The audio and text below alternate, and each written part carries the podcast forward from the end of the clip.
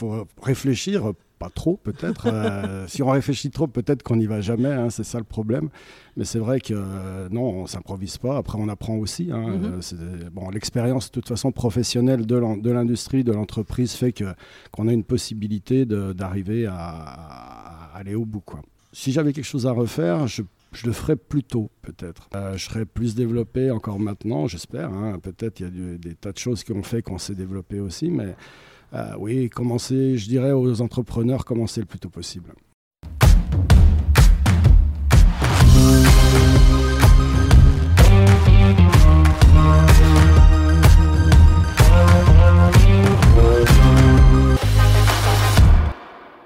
Bienvenue dans cet épisode de Transformer, le podcast des dirigeantes et dirigeants qui impulsent le futur, un podcast entreprise du futur réalisé en partenariat avec Okedito, agence de croissance digitale pour la performance des équipes marketing et commerciales. Ce podcast est réalisé depuis le 8e congrès entreprise du futur à Lyon.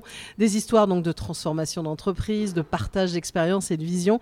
La parole est donnée à ces dirigeantes et dirigeants qui nous racontent comment ils préparent leurs entreprises pour le futur. Éric Jacot, bonjour. Bonjour. Vous êtes fondateur et dirigeant de Friax, donc vous concevez, vous fabriquez, vous assemblez des climatiseurs pour cave à vin.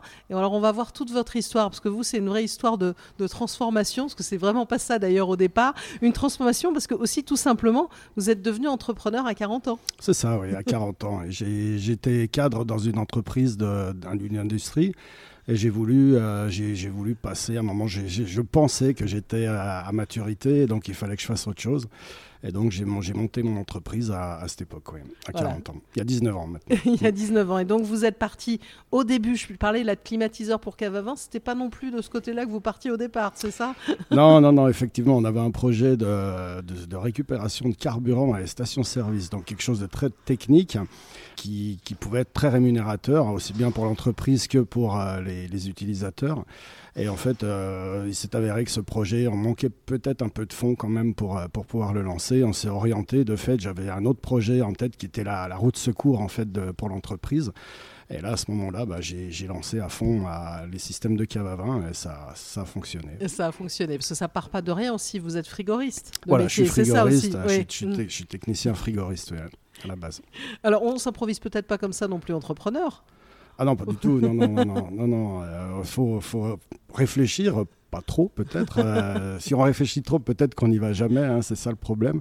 Mais c'est vrai que euh, non, on s'improvise pas. Après, on apprend aussi. hein, Mhm. euh, bon, l'expérience de toute façon professionnelle de l'industrie, de l'entreprise fait que qu'on a une possibilité d'arriver à, à aller au bout, quoi. Alors, ce qui est intéressant, justement, Eric Jacot, c'est ce que je disais en introduction, c'est que vous êtes euh, dans une transformation permanente. Et là, vous avez réfléchi il y a quelques années aussi à redynamiser, va dire, votre activité en vous tournant notamment vers l'impression 3D. Comment vous y êtes arrivé? Comment je suis arrivé? Ben, J'avais, euh, il y a- vous savez, vous embauchez des gens euh, qui ont des idées aussi. euh, c'est bien, c'est l'entreprise, c'est ça, hein, c'est pas que le, que le dirigeant. Bon, Priax reste une petite PME de 17 personnes, donc. et un jour, un- Vous êtes en Savoie on est en Savoie, à Mhm. côté de Chambéry. Mhm. Un technicien un jour m'a m'a dit Tiens, j'ai fabriqué cette pièce-là, euh, ça pourrait peut-être nous aider si, si on lançait de la fabrication additive, quoi, de l'impression 3D. Et en fait, en réfléchissant bien, c'est vrai que pour le développement de nos produits, euh, c'est une technologie. Dans une, dans une, on fait un volume de 1500 climatisations à l'année. Mhm. Alors, on n'a pas les moyens de se payer des moules ou des, des- des équipements. Il faudrait beaucoup de pièces différentes pour faire un, un appareil. Donc, avec la, la fabrication numérique, euh, on, peut, on peut vraiment euh, avancer dans ce sens. Quoi. Donc, ça veut dire c'est en fait certains éléments que vous pouvez faire en 3D, peut-être pas tous, hein, c'est ça dans, dans Bien sûr, l'histoire oui. ouais. Mhm. Oui, on a des éléments qui servent de, de- de- de- de pièces techniques, Mm. Pas forcément de supportage, mais au moins des pièces qui vont permettre de, donner des formes, de, passer des câbles, voyez, des, équipements euh, qui viennent en, en renfort de- des pièces classiques qui sont d'habitude faites en tôlerie ou en, pièces mécaniques tournées, par exemple. Là, on peut, on peut, on peut passer au plastique, en fait, et à des, des produits qui sont euh, recyclables ou recyclés déjà. Oui, parce que ça aussi, finalement, cette ambition-là, vous vous sentez aussi une responsabilité. Parce que quand on fait des climatiseurs, on en parle souvent, il y a aussi une responsabilité environnementale derrière tout ça. Tout à fait, oui. Alors bon, là, on est dans un cadre aussi. hein, la profession euh, s'organise et s'est Mm. organisée depuis des années pour euh, arriver à ce que qu'on puisse passer le, le- le temps et que nos, nos produits n'aient le moins d'impact possible sur, le, sur l'environnement.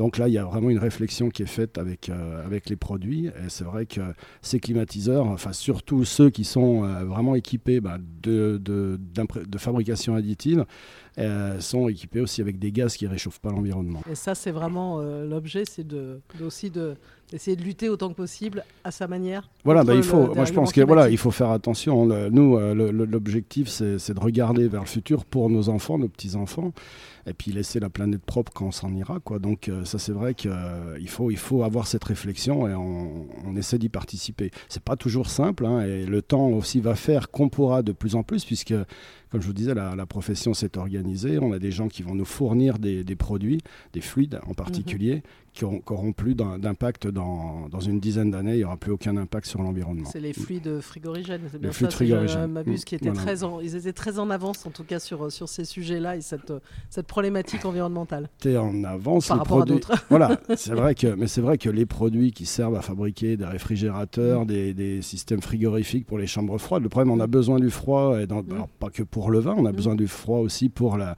la nourriture, hein, pour nourrir tous les gens euh, qui pourraient être dans ce stade, par exemple. Et donc, euh, l'idée, c'est que de faire évoluer vraiment le, le, produit pour ne plus polluer. Voilà. Et alors, finalement, aussi, euh, ce, cette création, hein, aussi cette 3D, elle a été récompensée quand même et mise en valeur à l'Elysée. C'est vrai. On a pu mettre en avant, avec la grande exposition du fabriqué en France, un produit donc, qui était fabriqué en partie imprimé en 3D. Bon, il n'y avait pas que ce label-là, mais le, fait d'avoir ce niveau technologique sur un produit comme ça nous a fait, a fait valider en partie notre dossier. Après, on avait il y avait une portion design qui était importante sur ce, sur ce produit. Et puis également le fluide qu'on mettait à l'intérieur, justement, qui allait, euh, c'était vraiment le développement, c'était en 2021, et on parlait déjà euh, fortement, enfin la profession se réveille, les gens ont pris conscience aussi qu'il fallait aller là-dedans.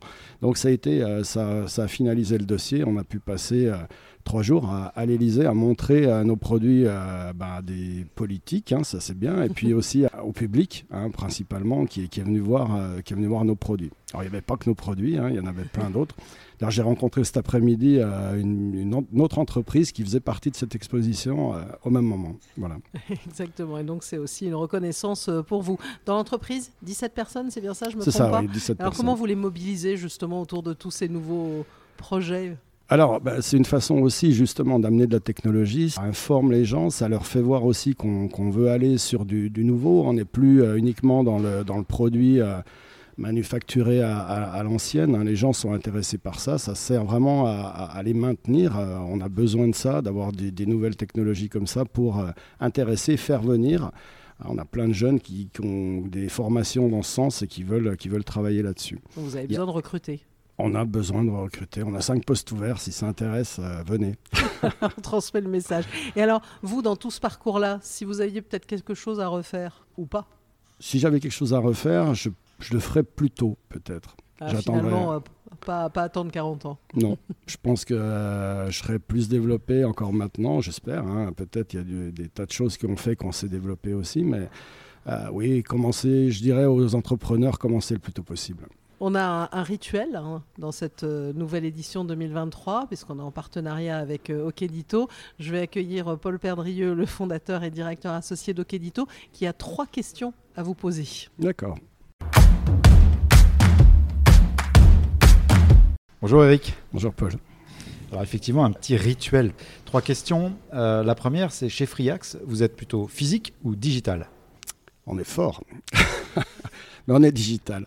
Je pense Question piège, réponse piège, euh, c'est bien vu. Mais euh, si on est plutôt, on, s'oriente, je dirais, on oriente vers le digital. Le digital peut pas être unique, mais c'est vrai qu'on a, on a une capacité à produire, à dessiner déjà en digital. On a, si, après, qu'est-ce qu'on ramène au digital hein? L'idée, c'est aussi de produire avec des machines qui sont euh, digitalisées. Hein. c'est aussi de progresser avec euh, peut-être la robotique, donc qui, qui ramènera au digital de connecter les produits. On a besoin, et nous, on crée des produits qui sont euh, mis en ligne euh, avec, euh, pour nos clients. Comme ça, ils peuvent aller voir, ils peuvent partir en vacances, surveiller leur, cave. Donc, c'est du digital. Puis après, il y a toute la, toute la peut-être arriver à, progresser aussi sur la, façon de communiquer en, digital. Et là, c'est vrai qu'on a peut-être, nous, encore des progrès à faire dans ce sens.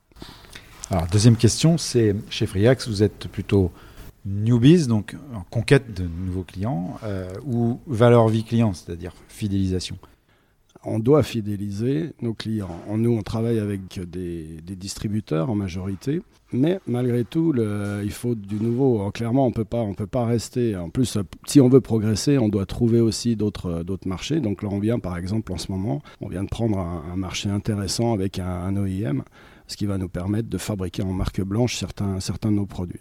Donc il faut aller dans les deux sens, je pense. Et la troisième question, c'est que si Freeax était un sport, quel serait-il? La natation, parce qu'il faut aller peut-être plonger des fois pour mieux remonter. voilà. Eric, merci. Merci à vous.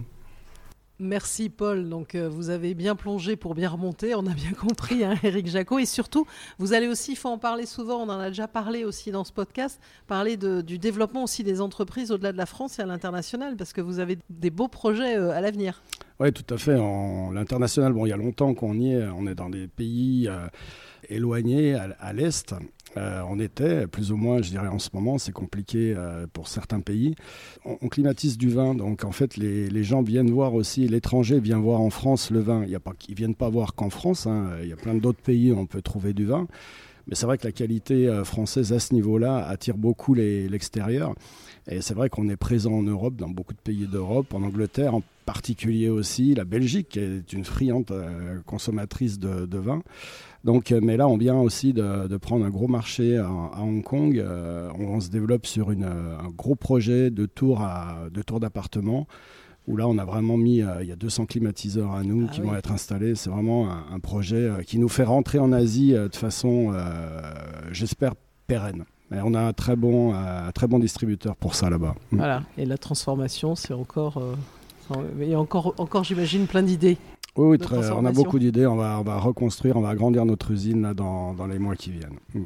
Euh, merci beaucoup à vous, Eric euh, Jacot, donc fondateur et dirigeant de Freeax, d'avoir participé à cet épisode de Transformer, le podcast des dirigeantes et dirigeants qui impulsent le futur. Merci.